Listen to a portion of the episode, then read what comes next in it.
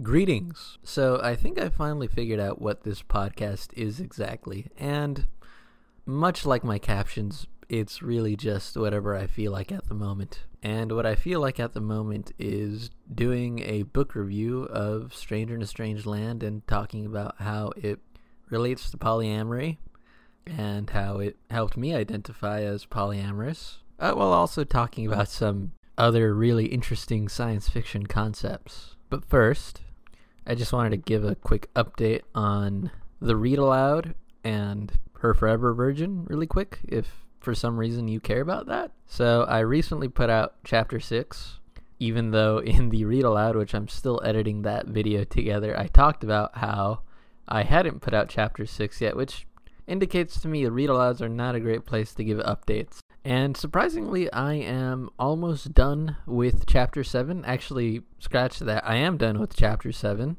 I just need to edit it and then I can put it out there. So you'll be getting that sooner than expected. But, anyways, getting into Stranger in a Strange Land.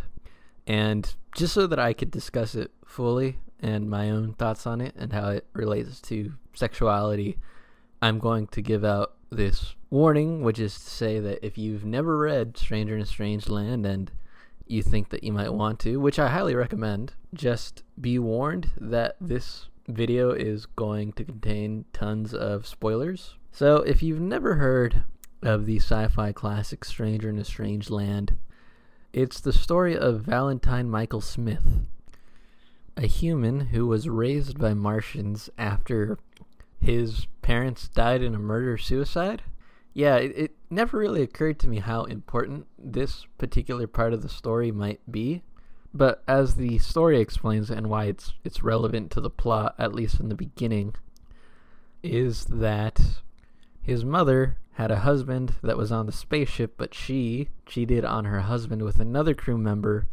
And when Michael was born and it was clear that it wasn't his kid, he killed his wife, the father, and then himself. And then we never get a, an explanation as to why the other five crew members died, although it seems to be implied that the Martians might have disappeared them, as they so tend to do. But the, the reason why that is important to the plot, and why I never realized it was so important to the plot until I read it the second time, is that it's the first moment in which Heinlein talks about the dangers of jealousy. And obviously, that's a very extreme example. And as the book goes on, there are smaller examples of jealousy. And for, for a lot of the first part of the book, there's a thing about how, for some reason, the scientists are afraid of what it would be like for Michael to meet a woman. Because on Mars, they don't have male and female sexes the way we do here on Earth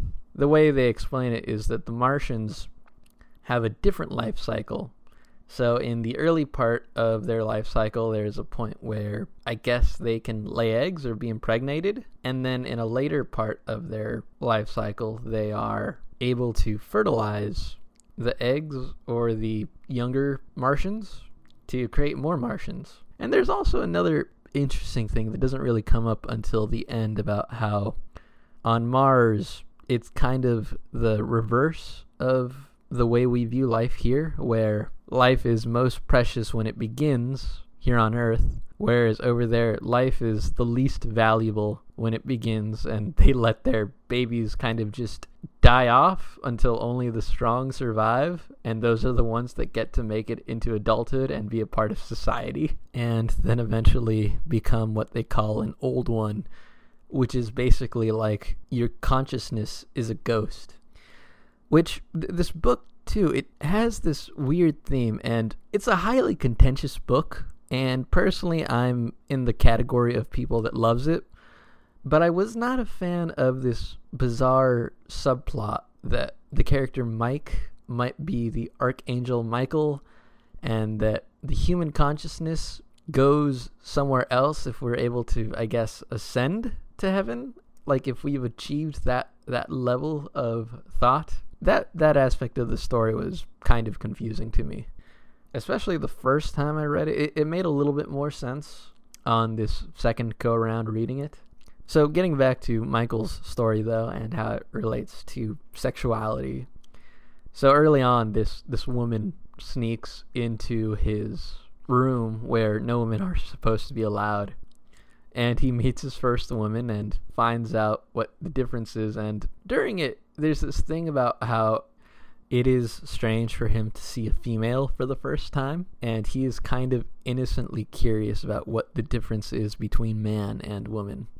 Which, by the way, too, this this book, for as much as I love it, it it's got a lot of sexism in it. Like there's some stuff that like it it was pretty progressive for 1961, but reading it in the year 2020 or wait, no, 2021. So actually almost exactly 60 years later, there there are definitely aspects that don't hold up and personally like I am not very well versed in gender politics, although I am very aware of it. And I, I would be curious for people that are big believers in the uh, I guess not believers. I don't want to say that would imply that there there's a certain amount of faith which is required in it, which is another topic of this book too. What is faith? What does it mean to have faith, and what is truth? Uh, but and and personally too, I consider the whole gender spectrum thing to be truth. If people feel differently than the way they were born, that's their own business, and they should live their life in whatever way makes them happy.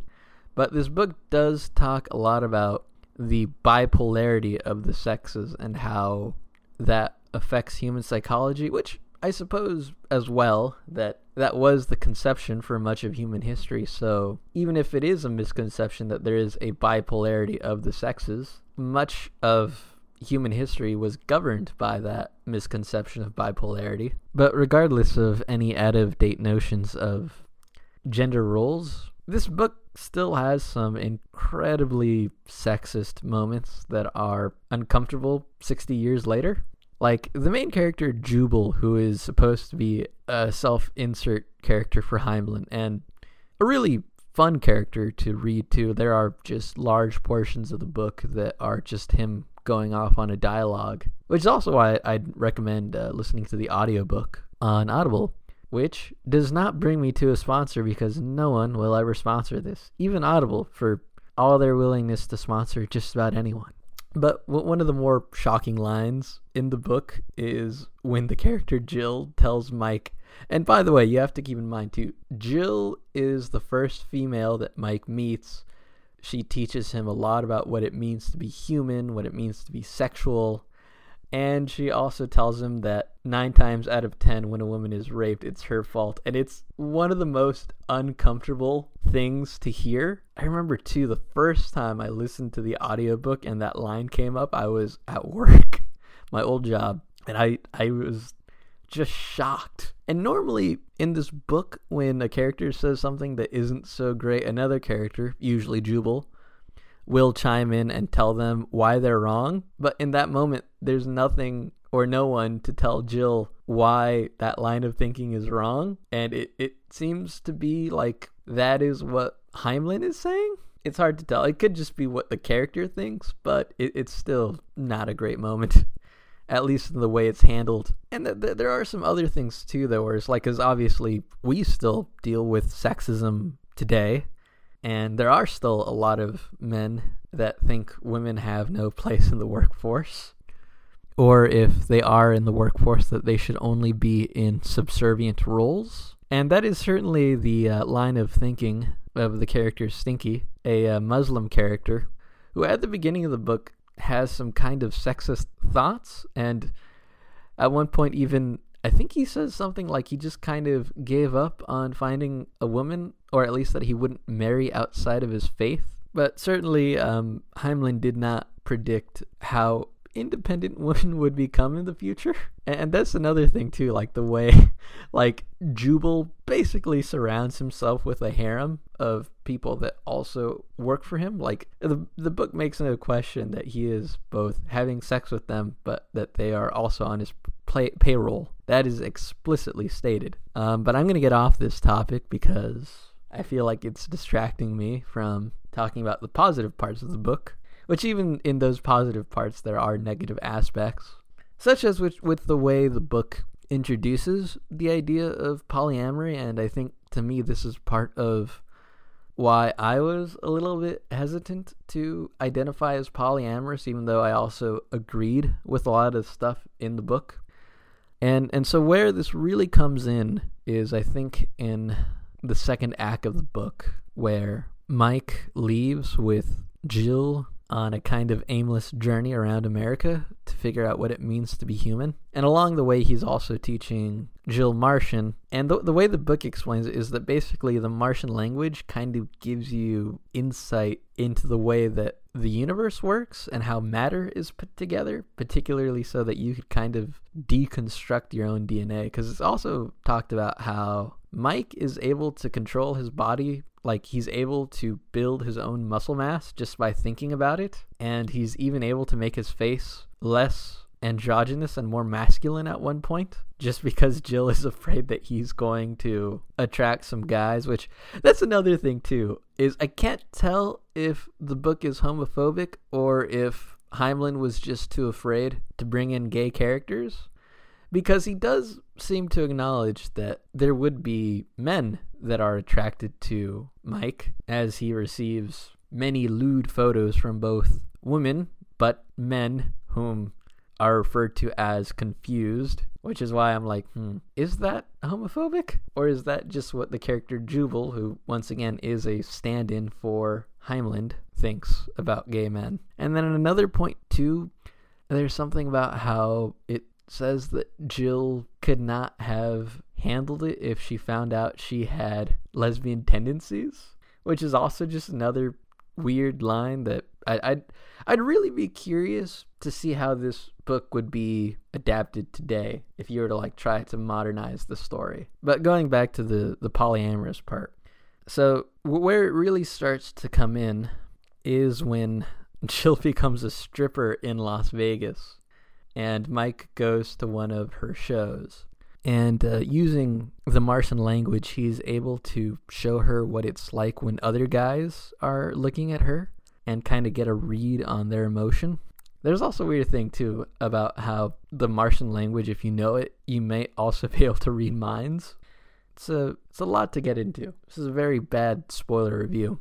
So, anyways, though, seeing the way that other guys see her kind of makes her realize, oh, there's nothing wrong with sharing her body and expressing herself through sexuality with other people besides just Mike. I really liked the way they had that discussion and the way that she came to that conclusion. And to some extent, I am kind of drawing inspiration from that in Her Forever Virgin, uh, which I realize how stupid it sounds to compare my erotic novel to one of the greatest sci fi classics of all time.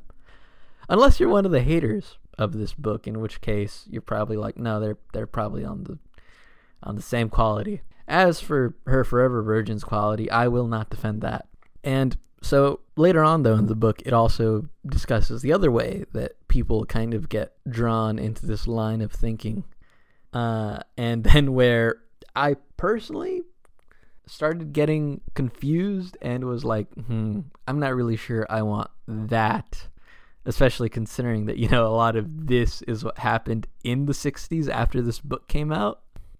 So, Mike's religion, which is called the Church of All Worlds, in which he teaches the Martian language to people, he creates like a family unit that is called a nest, and it's basically like one big polyamorous love circle which, if you're into that kind of thing, and if that's the lifestyle you want to live, and you know other people who are willing to live that life with you, by all means go for it. But that's not really what I want out of a polyamorous relationship. Especially, too, like in this book, there's this thing about how, like, oh, you know, we can all just live off the land because this Martian religion also makes it so that we literally don't have to eat for days. Some of us who are good enough at it, anyways. But you know, in reality, there is no such Martian religion or powers which allow us to just not eat and have the energy for sex and to live for days at a time. No, we we are bound by biology. And at least the way I've seen it played out in the modern world, where, you know, it's like people trying to live off the land, that lifestyle personally doesn't really appeal to me. and I, I think I kind of alluded to this too, but also just being a member of a family like that, it, it's just not really something that appeals to me when I think about it. But I, I did like a lot of what he was talking about with the disassociation of ownership towards the ones that we love. And obviously, you know, um, consent is the number one thing when it comes to relationships in the real world. Like, we, we can't all live that hippie commune lifestyle, as I've already said. It's not for everyone, and polyamory is certainly not for everyone. I, I personally can't stand those people that are so in their own head, or I guess up their own ass, that they think, well, if it works for me, it should work for everyone else. And that goes for anyone, whether you are a devout Christian or some polyamorous hippie living off the land with all your other commune lovers. Just let people live the life that works for them. Is that so much to ask for? Which is also to another interesting aspect of this book actually is that instead of trying to convert people away from their current religion, Mike's Church of All Worlds, partly because it is just a language school, tries to reconcile with all other religions by encouraging them to practice both faiths. Which I guess is something else too that it's also never really occurred to me until just right now that I'm recording this is that the book does seem to imply that Judeo Christian religions had it a little bit more right than all the other religions, at least in the context of this book. Although it does also seem to imply that there is something about reincarnation. I mean, if, if you've ever read other mythologies like Hindu mythology, uh, you'll see that Heinlein is borrowing from more than just one place in terms of where he's drawing inspiration from. Something too, though, that that surprised me, and by this point, when I when I'd read the book three years ago, even though I wasn't the kinky caption crafter yet, I was still pretty certain in what I enjoyed. And th- this whole thing about being able to just think your body to what you want it to be. Um, it, if you've read my captions, certainly enough of them, you might know that I have a thing for body transformation, like in a very fantastical and unrealistic way, which this book does. Uh, to the point that I actually even made a caption based on this book which is actually why I ended up rereading it. God, I live the stupidest life. But th- there is something kind of appealing, though, like how it, it describes that Mike could just think his face from being less androgynous to more masculine. Um, like, I, I'm not uncomfortable in my own skin, but I also think sometimes it would be fun if I could be taller or if I could be more, I guess, feminine for a sexual situation, and then just kind of go back to my regular self for my normal day to day life. Another aspect of the book that I personally also really enjoyed was how it discusses the ways in which we are always being sexual creatures, even if our intents aren't necessarily to have sex. You know, just in the little ways that we interact with the people that we're close with and the things we say. Although that once again does bring it back to that whole uncomfortable place of by our modern day standards, Jubal's a pretty bad boss. But you know, just kind of talking about the ways that we might say something to someone or the complex ways that we might feel about somebody else. And that that brings me to another thing that I love about this book, especially having read it on this second go around. There's a a common phrase derived from this book, or I, I suppose it's a word rather, called grok. And commonly, like if you hear a nerd use it, they're probably just saying that they grok it as a replacement for the word understanding. But the book discusses how to grok something means to understand it so entirely that you both hate it and love it in equal measure. And I, I don't think that's necessarily what Heinlein literally meant. That was more like Mike's way of trying to translate the Martian language. But I think what he's really trying to say, you know, is that in relationships, we do have problems with the people we love. The people we love are flawed. There are things that drive me crazy about my partner, but we also continue to love them despite their flaws. And so, in that sense, we grok the people we love, the people we truly love. And I love this idea, though, of saying, like, yes, that there is some degree of hate in love, right? That, that you do have to understand and accept people for their flaws.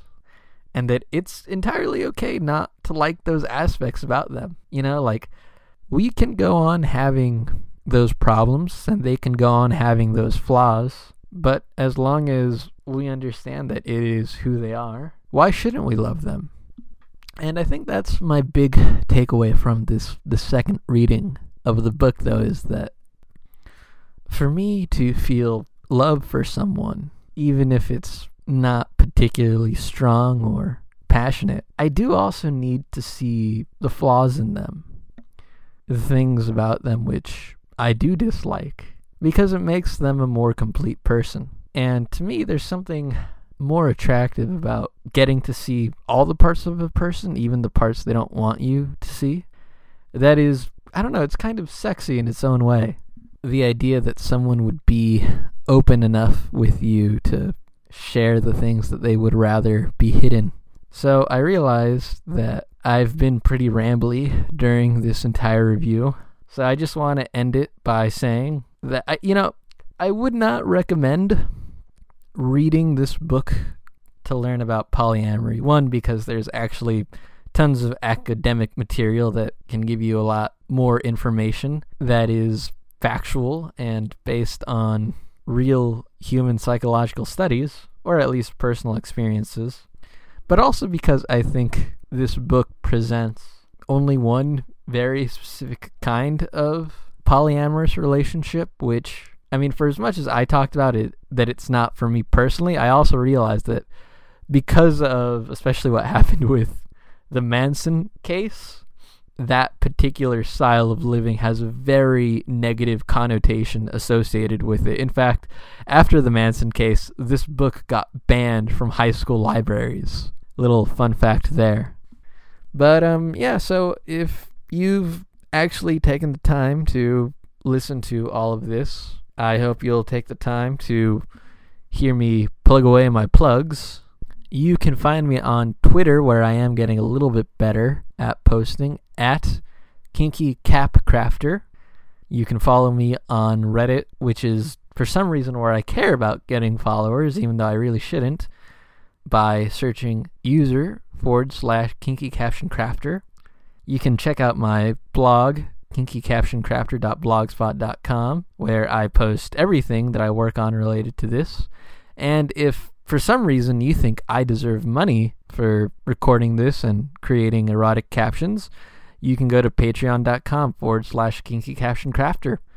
Um, so with that, thank you, and thou art God.